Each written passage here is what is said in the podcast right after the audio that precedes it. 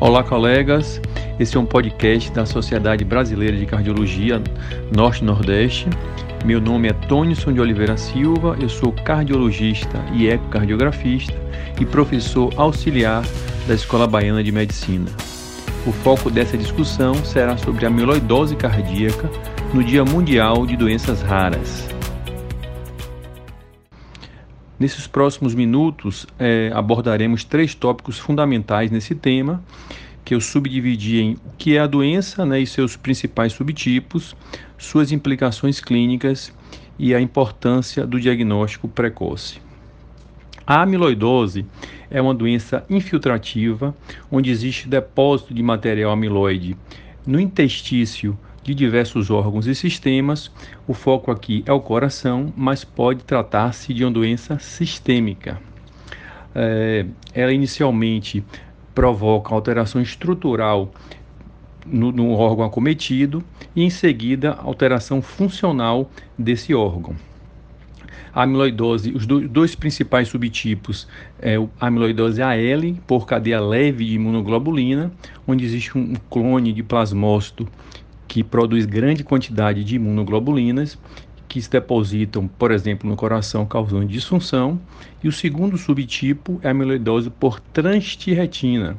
A transtirretina é uma proteína produzida pelo fígado que tem a, a função biológica de transportar a tiroxina e o retinol, por isso esse nome, e é, por diversos mecanismos relacionados a alterações genéticas ou não, essa transretina provoca também a amiloidose.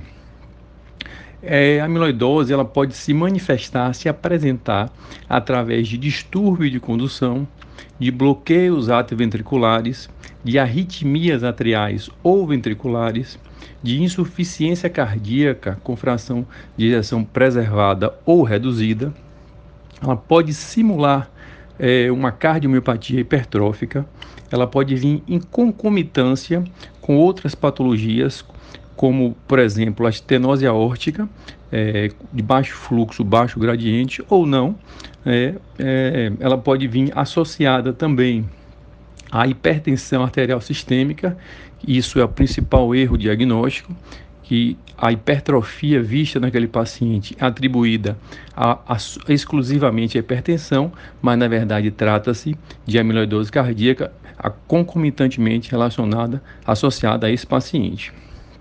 A amiloidose ela ainda é considerada uma patologia rara, principalmente a amiloidose por cadeia leve de imunoglobulina, mas ao longo dos últimos anos isso vem mudando, principalmente relacionado à amiloidose por transtirretina a maior facilidade em um diagnóstico não invasivo, utilizando-se a multimodalidade diagnóstica através do eletrocardiograma, do ecocardiograma convencional ou com strain, da ressonância cardíaca e do da cintilografia com pirofosfato, é, a, a, real incidência da, dessa patologia vem se modificando, vem mudando, podemos dizer assim, dia após dia.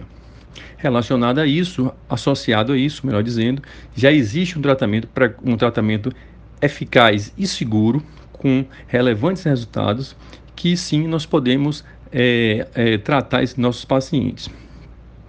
É, mesmo assim, a, a, doença ainda é subdiagnosticada, não só no Brasil, mas também no mundo. Então, existem pistas clínicas chamadas de red flags que podem auxiliar essa, esse, facilitar esse, essa trajetória diagnóstica. A principal pista clínica é quando nós estamos diante de um paciente de 65 anos, entre 60 e 65 anos, que apresenta-se com uma hipertrofia ou no septo e ou na parede posterior maior ou igual a 13 milímetros. Então nós devemos estar atentos nesse, nesse momento. É, não só isso, mas também outras pistas clínicas que podem vir antes da apresentação clínica da insuficiência cardíaca ou da hipertrofia, mas são, são pistas clínicas que são bastante prevalentes na história desses doentes, como por exemplo a síndrome do túnel do carpo, principalmente bilateral, estenose do canal espinhal, ruptura do bíceps, e aqueles pacientes que apresentam-se com a polineuropatia de fibras finas sem diagnóstico claro. Existem outras pistas clínicas que facilitam esse diagnóstico mas essas são as principais pistas clínicas.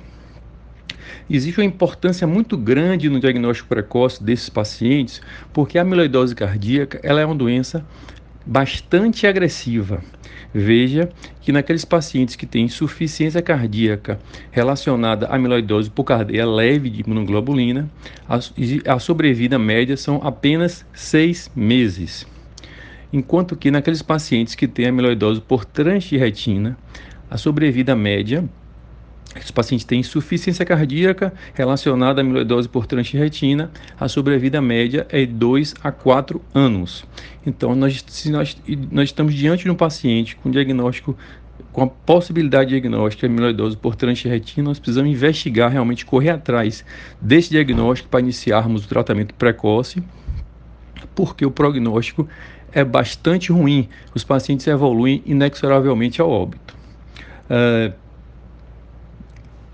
então, a amiloidose é uma doença é, ainda considerada rara, principalmente a L. A portranstirretina, ela vem mudando ao longo do tempo. Acreditamos que ela deixará de ser a amiloidose uma, uma considerada doença rara e sim uma doença infrequente. Nós precisamos fazer esse diagnóstico precoce, instituir o tratamento é, também precoce concomitantemente, porque isso muda a história natural da doença. Então, a principal mensagem desse podcast nessa, no Dia Mundial de Doenças Raras, que a doença amiloidose cardíaca existe, está cada dia mais presente no dia a dia do cardiologista e nós precisamos ajudar esses pacientes e fazer com que eles possam viver mais tempo e com a qualidade de vida cada dia melhor. Abraço a todos.